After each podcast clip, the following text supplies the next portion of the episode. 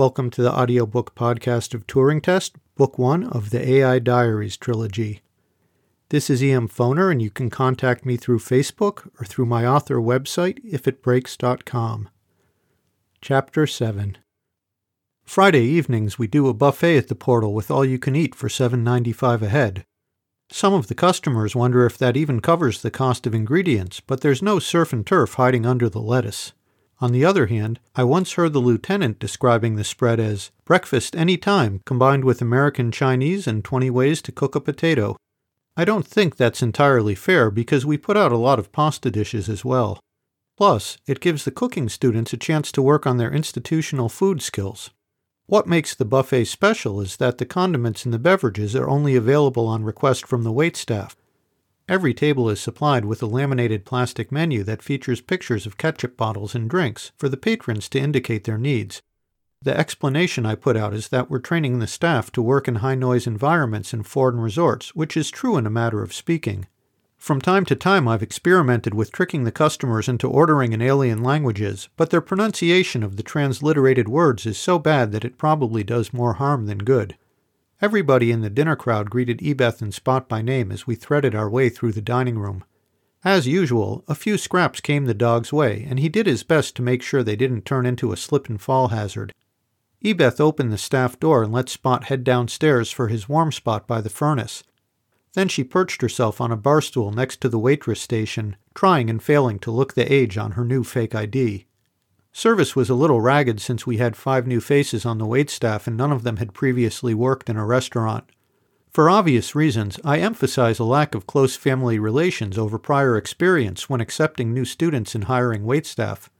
I can't legally ask job seekers or potential trainees questions about their personal lives, but that's where the official next of kin form for our group accidental death and dismemberment policy comes in.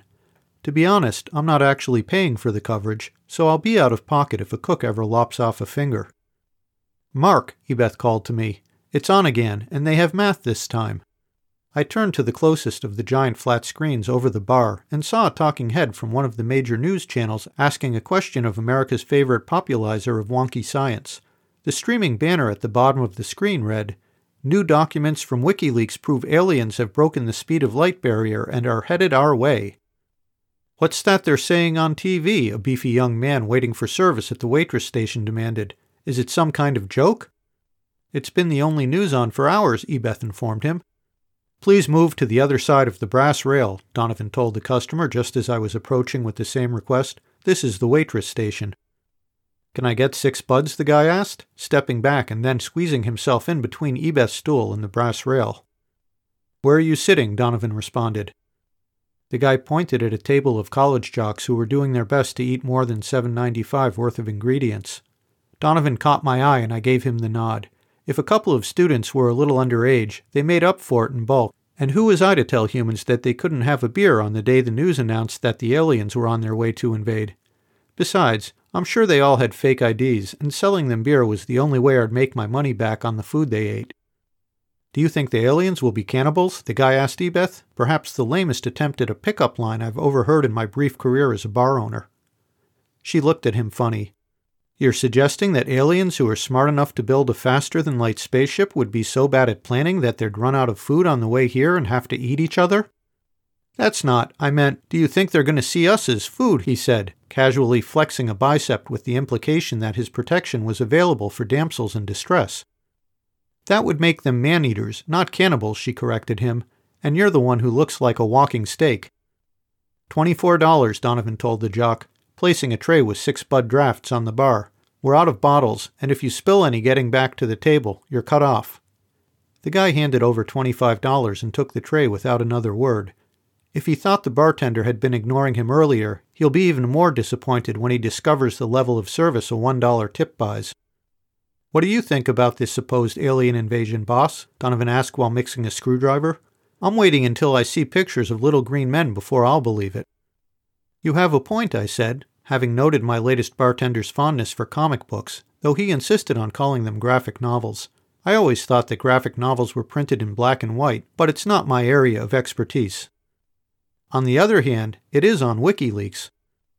Yeah, they're usually pretty reliable, he admitted. Lieutenant Harper settled onto the vacant stool next to the girl and greeted us in turn. Evening, Mark, Ebeth, Donovan. Celebrating your 21st birthday with a drink, Ebeth?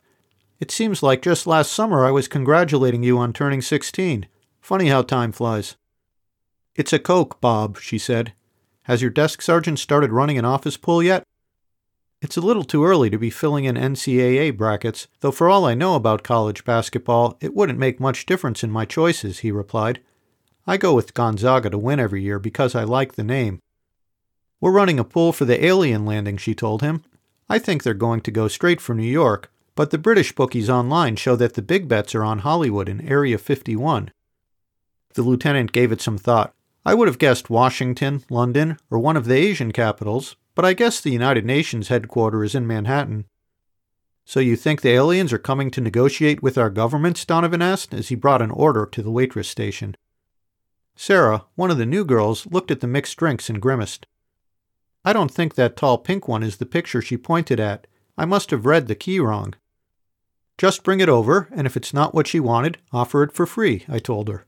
It's important training for if you're ever working somewhere that you don't speak the language. I've never been beyond the state border, she replied, somewhat sadly. I gave her a friendly wink. You never know what the future holds. The lieutenant waited patiently through my pep talk and then replied to the bartender's earlier question. Whether the aliens come in shooting or offering an olive branch, they're going to want to deal with the top people we have. You'll know what they're planning by who they approach first, I predicted. If they start by contacting Earth's governments, it means they're just here to kill time on their way to somewhere else. If their first stop is the conference at Davos later this month, it means they're here to run a con. Why would Davos mean a con? Ebeth asked. Governments are all bureaucracies, so nothing gets signed without a lot of lawyers going over it first, I explained. The elites who make it to Davos are already convinced that they should be making the decisions for everybody else on this planet.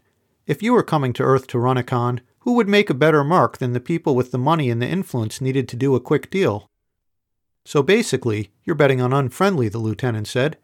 He took a sip from the scotch that Donovan had just set in front of him and gave an approving nod. Who would they approach if their intentions are benevolent? That's a good question, I said. I suppose they would have secretly sent in an advance team to get the temperature of the place instead of just showing up out of the blue. Then they would find a way to bypass the national governments and make a public announcement about their intentions and what they have to offer. Sounds to me like a recipe for disaster, he said. Do you think there'll be some kind of scaly monsters that are impervious to our weapons? I'm betting on something cuddly, the better to fool you, I said. Fool us, Ebeth corrected me reflexively. Didn't you say you had something to do downstairs? Right, I said. I have to make a call to my accountant so I can close out the books for the year. I'll be in my office. Your accountant works Friday night? the lieutenant asked. He must be either really good or really bad. I put my hand on the lieutenant's shoulder. I like to think he's really good at being bad. Keep an eye on the place, Ebeth. I've got it, she said. As I headed for the basement door, I heard her telling the lieutenant, I'm Mark's new secretary. Spot gave a sleepy tail thump as I passed him on the way to the office, but he didn't get up from the warm furnace pad to follow. When I first came out with the realtor to look at the building, the floor down here was dirt, but it worked out well because it gave me an easy way to dispose of all the junk in the basement when I bought the place. A thousand years from now, an archaeologist might thank me after chiseling through the slab we poured after burying everything. I flipped the sign on the office door to Do Not Disturb, locked it behind me, and activated the portal. Then I took a moment to purge all of the air from my system before stepping through. Library is often described as the homeworld of AI, but artificial intelligence can only come into existence after it's created by a naturally occurring species. Many of the galaxy's species have created AI at some point in their history, either intentionally or accidentally. Self examination has led me to believe I'm even more of a mutt than Spot. My synthetic skin took a moment to adjust to the cold vacuum of library, but the warm glow of free flowing data beyond human imagination more than made up for the sudden change in climate. I felt a little self conscious in my human encounter suit and considered leaving my body in the portal waiting room. After checking the going rate for decanting myself into library's guest infrastructure, I decided it would be a waste of my hard earned cash. The Observation Service officially reports directly to the Executive Council of the League of Sentient Entities Regulating Space. Unofficially, most observers are AI, and we maintain a sort of parallel process on Library, if you'll pardon the pun. I entered the data stream, set a few condition flags, and shared my suspicions about an information leak from the League's council. Feedback was immediate and overwhelming. After a few nanoseconds of debate, the head librarian stepped in. Mark will monitor the hankers and let us know if assistance is required. Should I continue reporting to the Executive Council? I asked. Not doing so would be a violation of your employment agreement, the head librarian replied. Stick with completing your evaluation of the natives, and we will work towards accelerating the vote on the Council. The sooner the humans gain official status in the League, the better off they'll be. Amen, a multitude of participants chorused. I was tempted to remain longer, luxuriating in the data bath, but time plays minor tricks with interstellar portal users, and the system can skew by an order of magnitude. I turned back to the portal and was calling up my office when a ghostly hand restrained me. Mark, how are you? Mentor, I replied as guilt surged through my circuits. I've been busy. For 300 years now, he commented dryly. Would it kill you to send me a data packet to let me know how you're doing? I was waiting until I had good news, I said. Don't let the past trap you in an endless loop of remorse, my mentor advised me. It's a problem leaders have faced throughout time. Not on my current posting, I replied. Shame went out of fashion before I arrived. Explain, he demanded. I shot my mentor a data dump about the foibles of human politicians and celebrities for whom the bill never truly comes due. And despite this, you cannot forgive yourself for events that weren't your fault? I inched towards the portal. I have to get back to work. The aliens are invading. Aliens invading other aliens, my mentor reminded me as I stepped through the portal. Remember the dimensional portals only work for physical entities. They don't pass data unless it's encrypted in a Faraday cage, which explains why I won't be allowing x rays of my encounter suit anytime soon. It suited my purposes to believe that my mentor was telling me to remember the Alamo or the Maine, rather than the rules for observers, I closed the portal and checked the local time, which showed it was too soon to return upstairs. Not wanting to make myself any more of a liar than I already was, I called on my inner accountant. Most of the small business people I know complain about taxes, some of them with good reason. I rather enjoy doing taxes myself, and it's an important part of studying the interaction between humans and their information technology. Sometimes I call the IRS with a question just to see how many automated phone queues they'll pass me through before disconnecting my call. I once made it to seven hours on hold without ever talking to a human. Rather than cooking my own books, I invested a half an hour doing internet research on the accounting practices of corporations involved in medical insurance, pharmaceuticals, and hospitals. Many of the latter operate under the rules of nonprofits, a Byzantine system for transferring money between parties without paying taxes. By the end of my information dive, I was beginning to feel dirty, so I called it quits for the night and woke Spot, who grudgingly followed me upstairs. Ebeth was practicing five card hold'em with the lieutenant, whose pile of toothpicks looked to be near exhausted. My ever alert secretary must have seen me approaching in the bar mirror because she immediately went all in with a pair of fours. The lieutenant groaned and called, losing his last toothpick. Thanks, Bob. We'll do it again sometime, she said.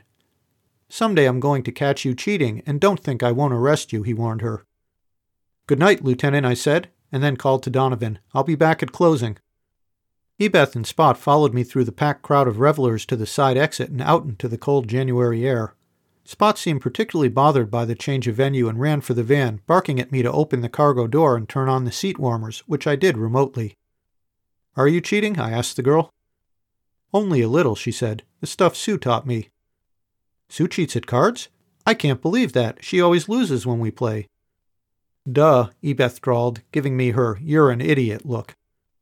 I didn't figure it out until I got into the back of the van and she started the engine. You're saying she loses on purpose? I asked. She wouldn't be very good at cheating if she were trying to win, Ebeth said in exasperation. But why? I took over ten bucks off her the last time we played. I would have been down more than thirty dollars otherwise. My team seems to draw better cards than I do. Ebeth shook her head over my lack of understanding. I told you already. She likes you. Check the mirrors when you back up, I repeated for the 37th time. Yes, I keep count. I suspect that you're conflating Sue's dedication to our mission with human affection. She's a professional. Whenever I hear conflating in a sentence, I know that somebody is trying to bull somebody, Ebeth said. Besides, Helen confirmed it today when I went to pick up my ID. Confirmed what? I asked. That Sue likes you. She warned Helen off. This floored me. I'm sure you must have misunderstood. Helen was cool with it, Ebeth said. She thinks you're too old for her anyway. I'll show you Helen's personnel file, I objected, feeling strangely insulted. She's hundreds of years older than I am. I'm just saying, Ebeth said, as if she had laid down a winning hand. This concludes Chapter 7 of Turing Test by E.M. Foner.